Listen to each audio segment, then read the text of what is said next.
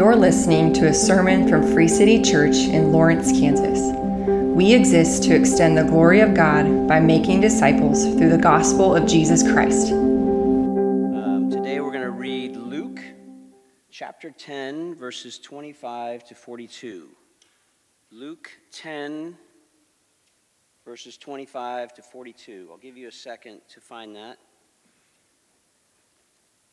Luke chapter 10, verses 25 and 42. And incidentally, this was in the Bible reading plan on Friday. I'm following the Bible reading plan for the first time and using Seeing Jesus Together. And it's pretty exciting to be able to, you know, really think about these scriptures before we actually talk about them in church. So that worked out really well. And the two parts that I loved the most as I was reading Luke 10 just happened to be these two stories. The first one, the parable of the Good Samaritan, and the next one, Martha and Mary. So, Luke 10, verse 25, the parable of the Good Samaritan. And behold, a lawyer stood up to put him to the test, saying, "Teacher, what shall I do to inherit eternal life?" And he said to him, "What is written in the law? How do you read it?" And he answered, "You shall love the Lord your God with all your heart and with all your soul and with all your strength and with all your mind, and your neighbor as yourself." And he said to him, "You have answered correctly. Do this, and you will live." But he, desiring to justify himself, said to Jesus, "And who is my neighbor?" Jesus replied, "A man was going down from Jerusalem to Jericho, and he fell among robbers who stripped him and beat him and departed, leaving him half dead. Now, by chance, a priest was going down the road, and when he saw him, he passed by on the other side. So likewise, a Levite, when he came to the place and saw him, passed by on the other side. But a Samaritan, as he journeyed, came to where he was, and when he saw him, he had compassion. He went to him and bound up his wounds, pouring on oil and wine. Then he set him on his own animal and brought him to an inn and took care of him. And the next day he took out 2 denarii and gave them to the innkeeper, saying, 'Take care of him, and whatever more you spend, I will repay you when I come back.' Which of these 3, do you think, proved to be a neighbor to the man who fell among the robbers?" He said, "The one who showed him mercy." And Jesus said to him, "You go and do likewise." Martha and Mary. Now as they went on their way, Jesus entered a village, and a woman named Martha welcomed him into her house. And she had a sister called Mary, who sat at the Lord's feet and listened to his teaching. But Martha was distracted with much serving. And she went up to him and said, "Lord, do you not care that my sister has left me to serve alone? Tell her then to help me." But the Lord answered her, "Martha, Martha, you are anxious and troubled about many things, but one thing is necessary. Mary has chosen the good portion, which will not be taken away from her."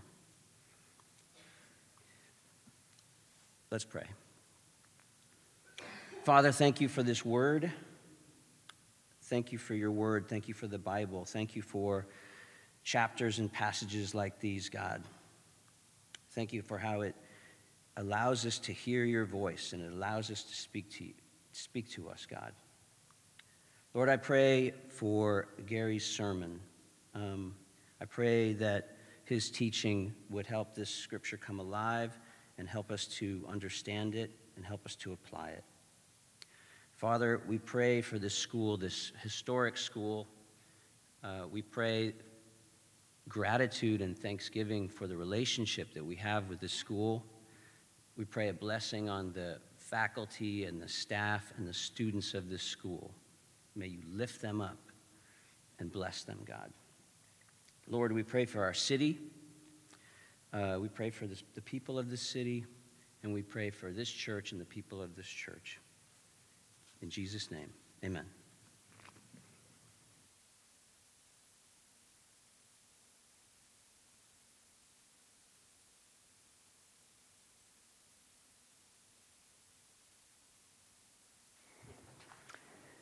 Thank you, Paul.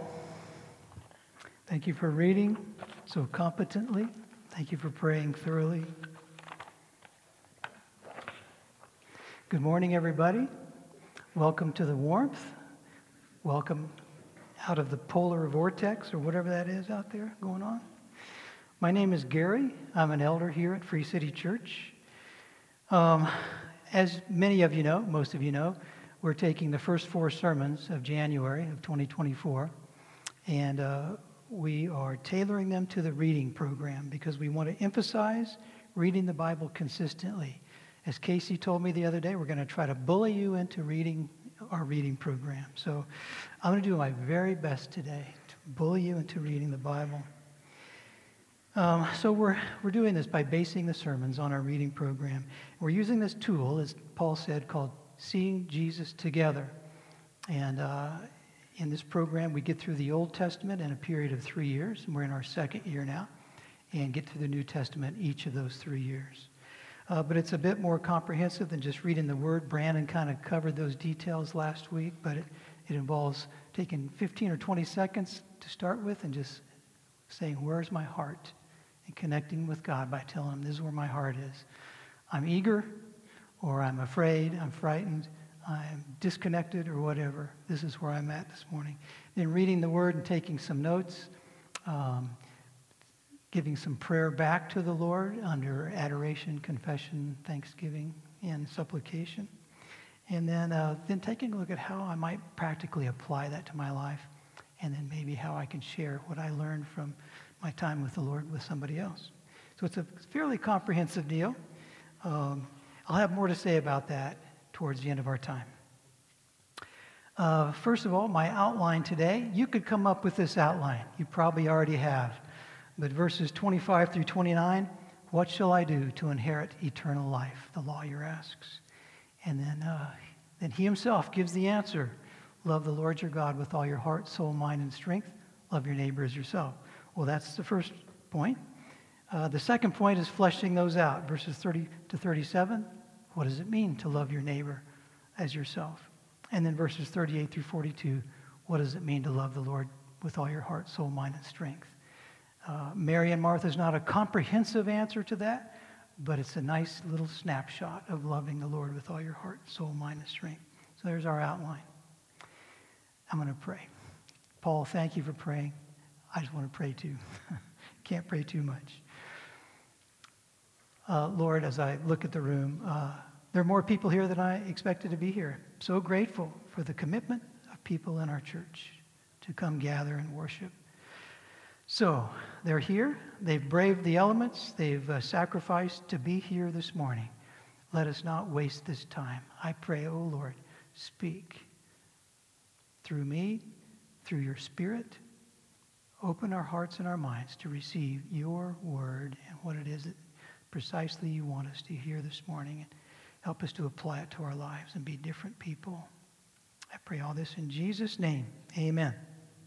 All right. What shall I do to inherit eternal life? What a question. We live for this question, right? I live for the moment that somebody might come up and ask me, what do I do to inherit eternal life? I've never had anybody do that. I've had some people say something close to those lines and almost the same thing, but never that exact question. So first of all, who asked the question? Well, it was a lawyer, an expert in the law of Moses, a guy who would be closely related to priests, Levites, scribes, etc. Well, somebody asked you this question, what do I do to inherit eternal life? How would you answer it? I know how I would answer it, right? I'm pretty black and white. I would pull out that bridge illustration from my mind, and I would give him the 4 points.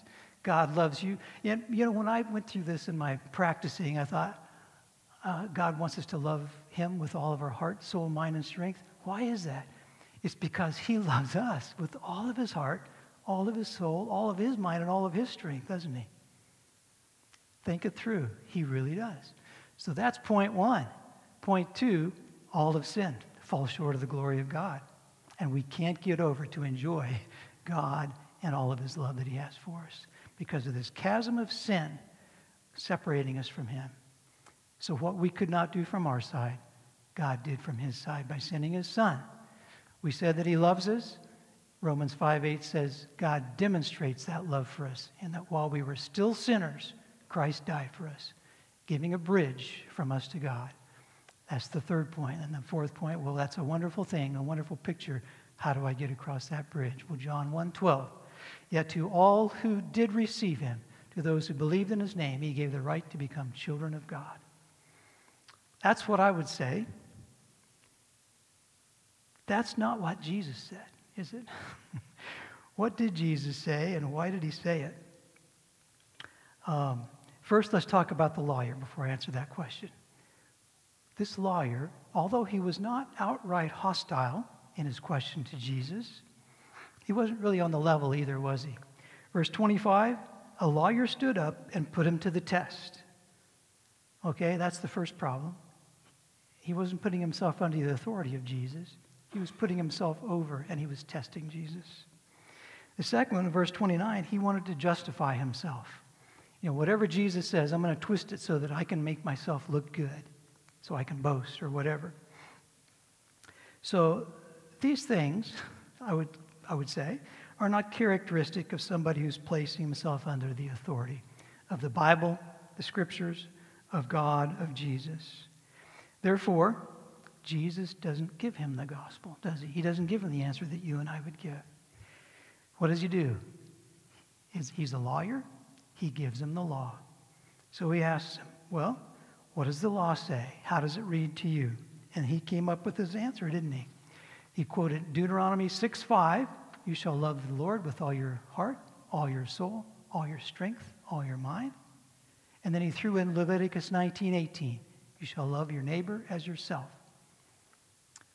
And if he'd have kept going in Leviticus, he'd have come to verses 33 and 34, which say, the stranger among you, you shall not do wrong to him either, and you shall love the stranger as yourself. So a foreigner who comes in from Moab or Ammon, you love him as yourself too.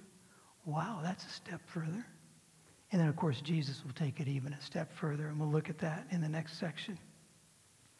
Okay, at this point, I'm thinking, well, wow.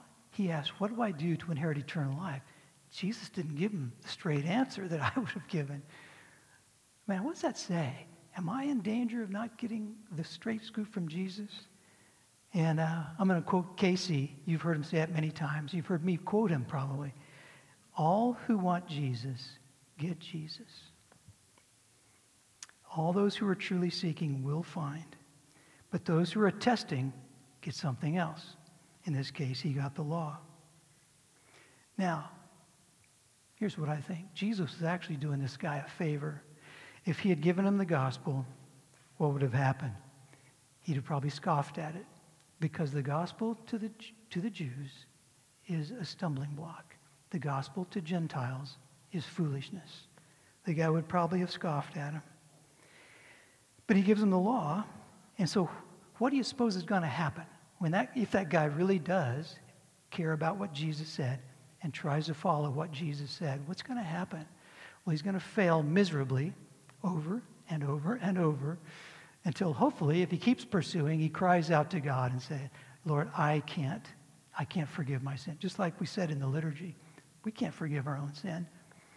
And so Jesus is actually taking him on the first step to failure so that he can cry out to God later.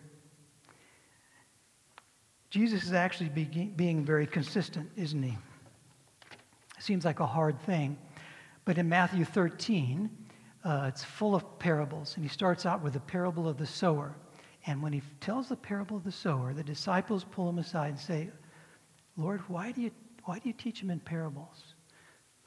They didn't say this, but hey, those things are kind of hard to understand. And Jesus said to them, to you, it's been granted to know the mysteries of the kingdom. but has not been granted to them. Because while seeing, they do not see. While hearing, they do not hear, and they do not understand. And he quotes Isaiah, basically saying the same thing.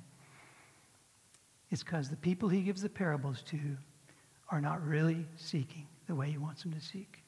He says, to you, you do get the secrets of the kingdom, but they don't get it. What about us? The exciting thing to me is the same rule applies now as he was talking about back then. If we're truly seeking, where will we look? We'll look in here. And what do we get when we look in here? We get all the secrets that Jesus gave to his disciples, and they passed them on to us at the prompting of the Holy Spirit. We get them too.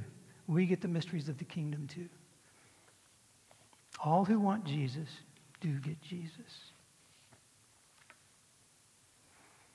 Let's take before we move on, a little bit deeper in this idea of the inheritance.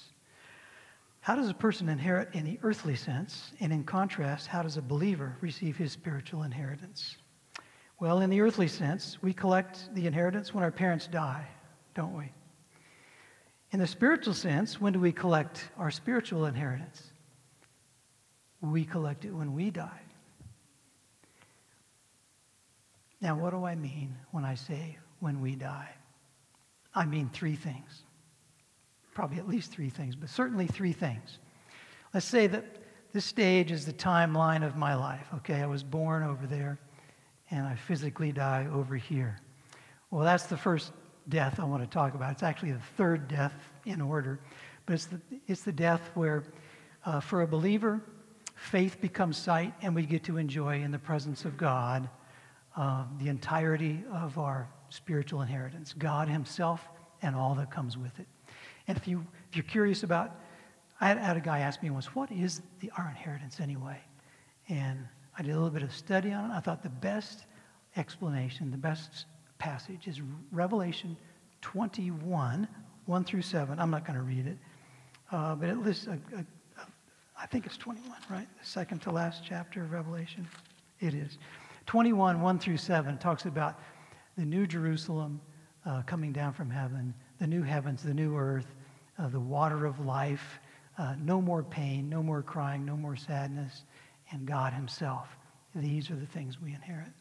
Anyway, we get to enjoy all that when we die physically. Well, there are a couple more deaths for the believer, aren't there? Let's walk over to this side. And at some point, if you're a believer in Christ, you died to yourself and you received Jesus Christ as Savior. All right, Paul says in Galatians 2:20, I have been crucified with Christ, and it's no longer I who live. Christ lives in me, and the life which I now live in the flesh, I live by faith in the Son of God who loved me and gave himself for me. So there's a death at our justification for our sins. When we received Christ, we died. Okay, what about the rest of my life? There's a daily death too, right? We heard it in the liturgy. And by the way, I was surprised, Kristen, the number of times the things I'm going to say came up in the liturgy. It's crazy. But she read Luke 9, right? Thursday's reading. Luke 9:23, he said to them all, if anyone wishes to come after me, he must deny himself, take up his cross daily, the instrument of death, and follow me. For whoever wishes to save his life will lose it, but whoever loses his life for my sake and the gospel will find it. So there's a daily death. There's the death we died, crucified with Christ. There's a daily death for the rest of our life, and then there's our physical death.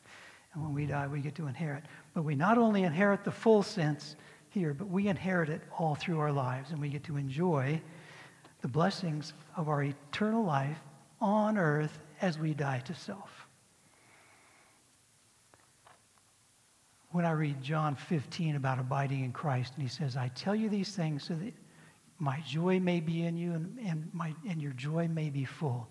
I often think, wow, my joy's not very full. But of course, it's not going to be full if it's full of me. But if I die to self and I allow Christ's priorities to take priority in my life, then I'm filled with his joy. That's the key to full joy, death to self. Anybody's read Francis Fenelon, an old saint. I can't even tell you what century he's from, but I think he's a French monk or something. Francis Fenelon. He's all about death to self. It's well worth reading some of his works. Okay.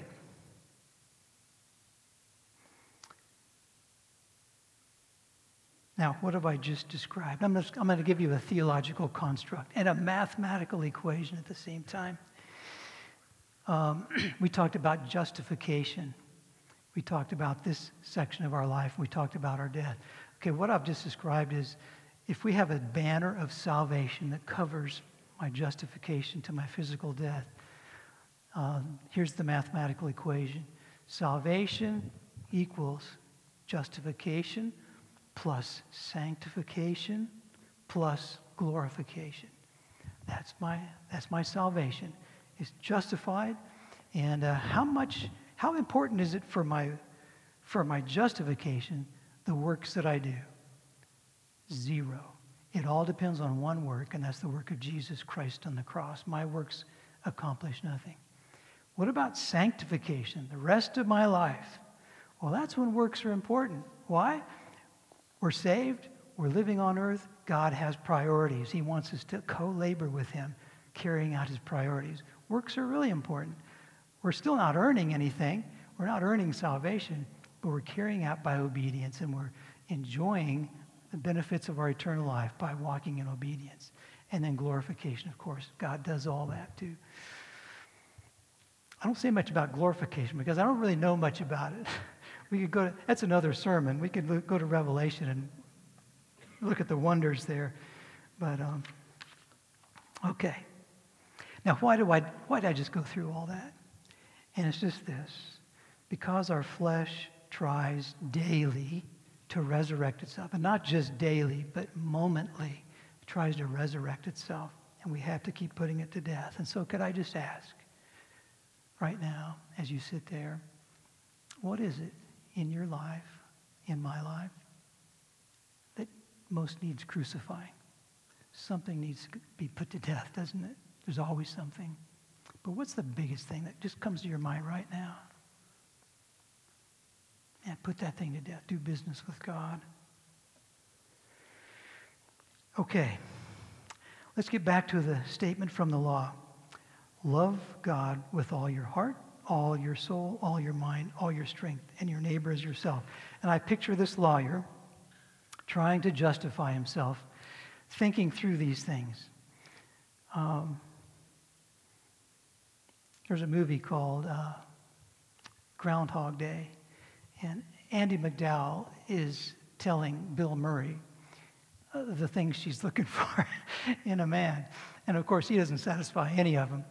But he's, yeah, check. I do that, right? And I picture this guy doing this. Love the Lord with all your heart. Yeah. Love him with all your soul. Yeah. Love him with all of your mind. Check. Love him with all of your strength. Oh, yeah. So he's kind of squeaking by in his own mind, right? But in your neighbor is yourself. I'm not sure. Let's hear Jesus define that. And I bet I can squeak by there too. So he still thinks he has a shot. But of course, with the tale of the Good Samaritan, Jesus blows him completely out of the water. There's no way that he treats people like that.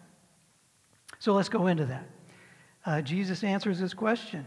Who is my neighbor? Jesus replied and said, well, a man is going down from Jerusalem to Jericho. So going from Jerusalem down the road, it's downhill. I think there's about a 3,000-foot elevation loss going from Jerusalem to Jericho. And so he was going down. He's probably a businessman, probably a Jew. And before we get into the idea of the Samaritan, Jew versus Samaritan. Where are the Samaritans? Who are they? Where did they come from? Well, if you go way back to 722 BC, Assyria was the king of the block at that time, straight north of Israel. And in 722, they'd been conquering nations already on their way down to Israel. In 722, they conquered the 10 northern tribes of Israel, took them into captivity. And then from these other nations that they had conquered, they brought them in and settled them in that land. And so what has come down by Jesus' time, 700 years of intermarriage of culture, of lineage, of religion, and so they don't resemble much of what they did hundreds of years before that. So no wonder the Jews, with their temple service and priests and all, think of the Samaritans as their enemy. Samaritans think of Jews as their enemy. So there's some background. They stripped him, they beat him, went away leaving him half dead, the robbers. And by chance, a priest was going on that road. He saw him, he passed on the other side. Likewise, a Levite also, he came to the place and he saw him and he passed by on the other side. Doubtless, they felt at least a twinge of compassion, but they closed their heart to it and just kept going. Then a Samaritan came along who was on a journey, came upon him. When he saw him, I love the phrase, he felt compassion. And he did something about it. Why did I like the word compassion? Well, we've just read, was it Thursday, Wednesday? Jesus was walking to Nain, a town in Israel, and he came across a widow whose son had just died. And in fact, they were in a funeral procession on the way to bury him. And Jesus stopped them, put his hand on the coffin, felt compassion on the mother, raised him from the dead, restored him to his mother. When else did Jesus feel compassion? He'd been preaching for 3 days. People were out of food. He didn't want to send them away hungry, so he fed the 4,000. This was after feeding the 5,000, but he fed the 4,000. He felt compassion, and he fed them. When else? When he left Jericho for the last time on his way to Jerusalem, at the gate of Jericho, there were two blind men, and they cried out to him. And he said, what do you want me to do for you? Lord, we want our eyes to be restored. And it says he felt compassion and he healed them. Okay, that's maybe a little bit too much on the compassion of Jesus, but you can't really overdo. He felt compassion and he did something about it. And this is what the Samaritan did. What did the Samaritan do? Well, Paul, thank you for reading. He bandaged him up. He poured oil and wine on his wounds. He gave him transportation, put him on his own donkey, took him to an inn, provided for his lodging, stayed apparently that night because it says the next day he took out 2 denarii and gave them to the innkeeper and said, pay for whatever you've done, pay for it with this, and I'll be coming back through here. If you need any more, I'll pay for that too. He felt compassion and he did something about it. This story puts flesh and bone onto Monday's reading, Luke 6, 35 and 36, where Jesus says, love your enemies and do good and lend, expecting nothing in return, and your reward will be great, and you'll be sons of the Most High, for he himself is kind to ungrateful and evil men. Be merciful just as your Father is merciful. The Samaritan puts flesh and bone. Why? His enemy. This Jew was his enemy. And we saw before, love your neighbor as yourself, love your stranger as yourself, and Jesus takes it for love your enemy as yourself. This is what Jesus answers this guy. Who's my neighbor? It's your neighbor for sure, your friend. It's the stranger. It's the enemy. As I thought, well, what do we do about North Korea? What do we do about, it doesn't mean we let our enemies of our state do whatever they want, but what do we do when our enemies fall into our hands during a time of war? We take care of them. We do bandage their wounds. We feed them. We house them. We hold them prisoner, but we take care of them. We don't treat them cruelly. Those are in accordance with the laws of war, right? We just don't do that.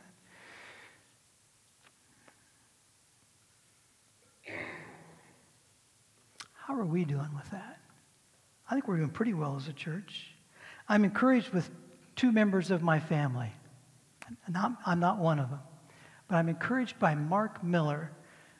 He's my son-in-law, lives in Louisville, Kentucky, and he has in his car a bag full of energy bars. And when he drives through Louisville, wherever he's going, if he comes to a stoplight, stop sign, and there's somebody there holding a sign, homeless, anything will help. He reaches in that bag, grabs a couple of energy bars, and he hands them, and he goes on his way. Well, that didn't solve all that guy's problems, but it's a step in the right direction. I'm so impressed with Mark. Amazing thing.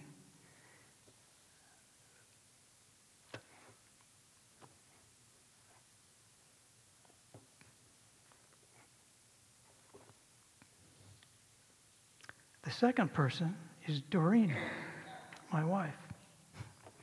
She went to McDonald's, bought a bunch of gift certificates to McDonald's, brought them home, put them in a nice little card with a little verse on the front, put them in an envelope, put them in the glove box of the car.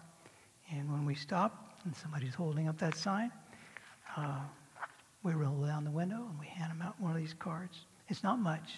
It's a tiny thing, but it's a step in the right direction.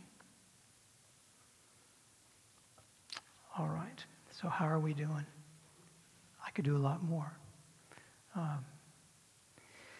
right, the next little vignette, Martha and Mary. And as I said, this is a picture of loving God with all your heart, soul, mind, and strength. It's not a complete picture, but it's a nice snapshot. Let me just read those verses, and then we'll talk about it. They were traveling along. He entered a village, and a woman named Martha welcomed him into her home. She had a sister called Mary, who was seated at the Lord's feet, listening to his word. But Martha was distracted with all her preparations, and she came up to him and said, "Lord, do you not care that my sister has left me to do all the serving alone? How many times have we felt like that? Then tell her to help me." But the Lord answered and said to her, "Martha, Martha." And these aren't a horrible rebuke or a judgment. This is love. I understand. You're worried and you're bothered about so many things. But only one thing is necessary. Only one thing is necessary. Mary has chosen the good part. Mary has chosen the good part, which shall not be taken away from her. Let's talk about that. First of all, Jesus loved Mary and Martha, and they both loved him. And Jesus was telling her, "Martha, I understand. Chores have to be done, don't they? They have to be done. But they've got to take the right place in the scheme of things. God's word and time with God have to take priority." And I'm going to say something here. The elephant, I don't know if it's an elephant in the room. It's a duh statement maybe. I'll say it, you'll say duh. But I just want to say it. What is this telling us? It's telling us there is a good part to be chosen, right? There exists a good part to be chosen. Duh, right? So make sure we're choosing it. It's the one necessary thing. He calls it the good part. He calls it the one necessary thing. Boy, our ears ought to perk up when we hear that. And for the one who chooses the necessary good part, it will not be taken away from her. I want to talk about that. I sometimes do let it get away from me. And so I ask myself, what are some things that either hinder my time with the Lord or, having spent time with him, allow it to be taken away? And I came up with a list. I started making a list, and it started to look like the categories of the soul, the soil, in the parable of the sower. So I thought I'd just go with that. So I thought, okay, here's three things that can hinder us, and they do. Hardness of heart, the seed that falls on the ground beside the road. It can't penetrate. It can't sink in. That's the attitude that says, I'm not going to spend that time. And if I do, I'm not going to get anything out of it. Now, I don't really suffer from that too much. I doubt many in here suffer too much from that, although sometimes my heart is a little bit hard. What about the second kind? Distractions, weeds that choke out the word, thorns that choke out the word, whether it's legitimate stuff or non-legitimate stuff. Distractions. Well, this is Mary, or this is Martha, isn't it? She's allowing legit distractions, housework that's got to be done, preparations for the meal that have to be done. But she's letting that choke out time that Mary's getting at the feet of Jesus. She could have that too, and they could work together and get the chores done twice as fast a little bit later, right? So distractions, that's one. What about the shallow soil that holds no moisture, and then when the sun comes up, it dries it out and it withers. That's, to me, that's like a weak commitment. If my commitment is not strong, it's going to be off my schedule as soon as pressure hits. All right. So, I debated when the right time to say this was, but I think I'll just put it right here. It helps to actually make a commitment and maybe even to write it down and sign it. If you want to choose the necessary thing, the good part. I was at a navigator training program in 1977, and a guy was speaking about the importance of spending time in the Word. And he read something that he had committed to decades before that. So, I don't know, the 40s, the 1940s. And he read it out several times, enough for us to write it down. And I wrote it down, and I made a commitment very similar. Here's what it is. And by the way, I'll just tell you right now, I blew it for the first 4 years. I did some of these things, but I didn't do all of it. But here's what I committed. On June 27, 1977, I made a commitment to read the Bible through once a year. That's the part that I messed up. It wasn't until 1981 that I read through once a year. I've done it mostly since then. No credit to me. But I made a commitment to read the Bible through once a year, to study it and memorize from it for the rest of my life, and to do my best to master the English Bible. Now, that's, even though I didn't follow it perfectly, and I have not followed it perfectly, I'm so much further down the road than I would have been without having written this down. Obviously, it meant something to me. I still have these exact words 46 years later, and I still want to keep that commitment to read the Bible through once a year, to study it, memorize from it for the rest of my life, and to do my best to master the English Bible. That's very much a once-in-a-lifetime commitment. Few would be ready to make a commitment like that today. I don't see anybody writing those words down, so if you'd like to see this later, I can help you with that. But even though you may not be ready for a commitment like that today, let's talk about what might be appropriate for 2024, okay? As Israel was about to enter the Promised Land, Moses reminded them of the importance of knowing and obeying God's word, which is what we're all about today. Deuteronomy 32, verses 46 and 47, "Take to your heart all the words with which I am warning you today, which you shall command your sons to observe, for it is not an idle word for you. Indeed, it is your life." It is your life. It is the one necessary thing. It is the good part to choose. If indeed God's word is our life, and if this is something you would like to do, I'd say a lot of people in here are already doing something like this. But if you're not, and if you would like to, I have 3 suggestions that will take you at least 50% of the way to consistent time with Jesus and his word. All right, here are the 3 things. Are you ready? Write these down mentally. If you don't, write them down physically. Have it, and I will talk about each one. Have a time, have a place, have a plan. Right? If you're in ROTC, this is not new to you. You've heard me say this many times. Have a time, have a place, have a plan. If you have those, you've already made significant decisions toward having consistent time. You still have to get up every morning or every evening, whenever you decide to do it. You still have to do it every day. But having made a decision about the time, the place, and the plan, you're way along the way already. All right? Have a time. Daniel, in Daniel 6:10, all right? Who was Daniel? He was one of the top 4 leaders of the Persian Empire, which was running the world at that time. Daniel was a busy man. In fact, he did such a good job, though, that the emperor of Persia wanted to make him number 2. It was the emperor, and it was 3 commissioners, and everything else. Daniel was one of those 3 commissioners, and the king wanted to make him number 2 under him. and then everything else under Daniel. He was a busy man. When the other commissioners heard about it, they were jealous. And so they passed a law saying, nobody can pray to any god except our emperor for a period of 30 days. And what did Daniel do when he heard that pronouncement?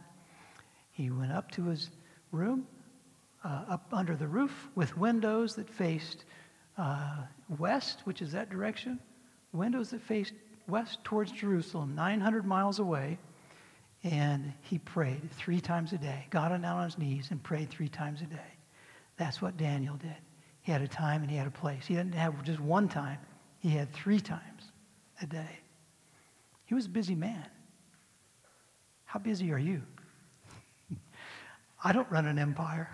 I run a tiny little empire at 25760 Primrose Lane, but that's about it. And I'm retired, so it's easy. S.D. Gordon wrote a book called Quiet Talks on Prayer, and he said this: the great people of the earth today are the people who pray. I don't mean those who talk about prayer, who say they believe in prayer, or can explain about prayer, but it's those who take time and pray. They have not time. This time must be taken from something else.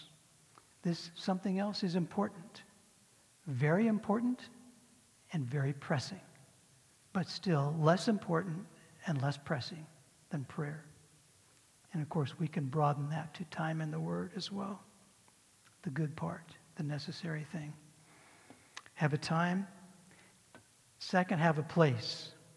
Daniel had them both. Let's talk about place. When I say that, I'm thinking, you know, there's some hard cases in our church. Young mothers, have a time, have a place. Oh, yeah, right, Gary. When am I going to do that? Well, Susanna Wesley was a young mother. She had 19 children. 9 survived infancy, still a large clan. She was a disciplinarian. She wanted time with Jesus. So she told her kids, when I want time with Jesus, I'm going to come to this room here. I'm going to sit down in the middle of the room in my chair, and I'm going to take my apron. I'm going to put it over my head backwards. And when you see that, you come into the room and you see that, you turn right around. Don't say a word. You turn around and go right back out because I'm spending time with the Lord. This was Susanna Wesley's creative solution to have a time, have a place. This was her place.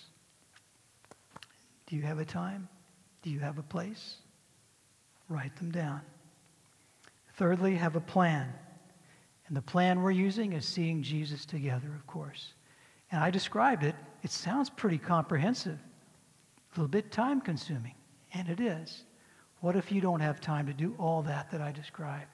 Well, what's the one necessary thing? What did Mary do? She was seated at the feet of Jesus, listening to his word. Can you do that? In ROTC, I always start out, when I talk about having a quiet time, I start off with 7 minutes with God, and it's connect with God, read his word, pray. 7 minutes. We can carve out 7 minutes.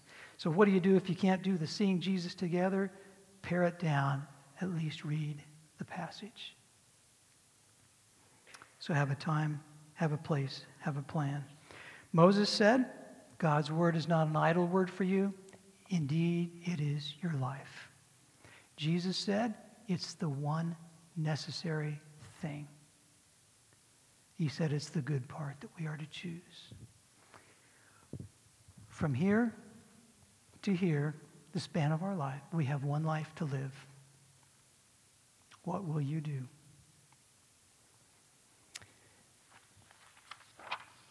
All right. In a moment, I'm going to ask the communion team to come up. But before they do, listen to this. Of course, Mary, seated at the feet of Jesus, another word for that is communion, spending time with Jesus. We're going to have a time of communion. We celebrate our relationship with God each week by remembering that the Lord Jesus, on the night in which he was betrayed, took bread. When he had given thanks, he broke it, and he said, "This is my body, which is given for you. do in remembrance of me. In the same way, he took the cup also after supper, saying, this is the blood of the covenant, which is poured out for many. As often as you drink it, do it in remembrance of me. Okay, communion team, please come forward. As we move to communion, there are three possible movements for you.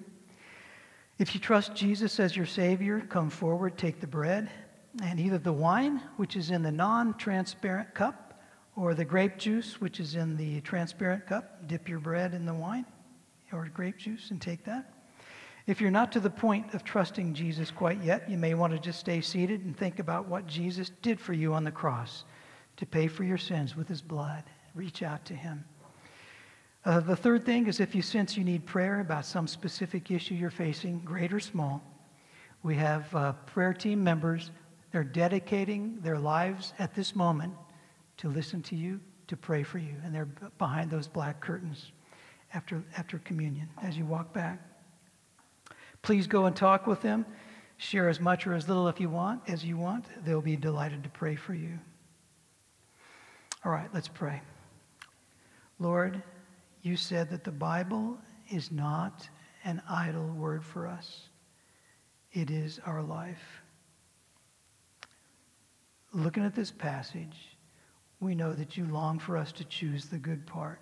Otherwise, you wouldn't have told us anything about it. You long for us to choose the good part. May we at Free City be men and women who read and obey your word on a consistent basis. And broken as we are, Lord, build these things into our lives, I pray. In Jesus' name, amen. Come when you're ready. Thank you for listening. If you would like more information about Free City Church in Lawrence, Kansas, please visit our website at fcclawrence.com.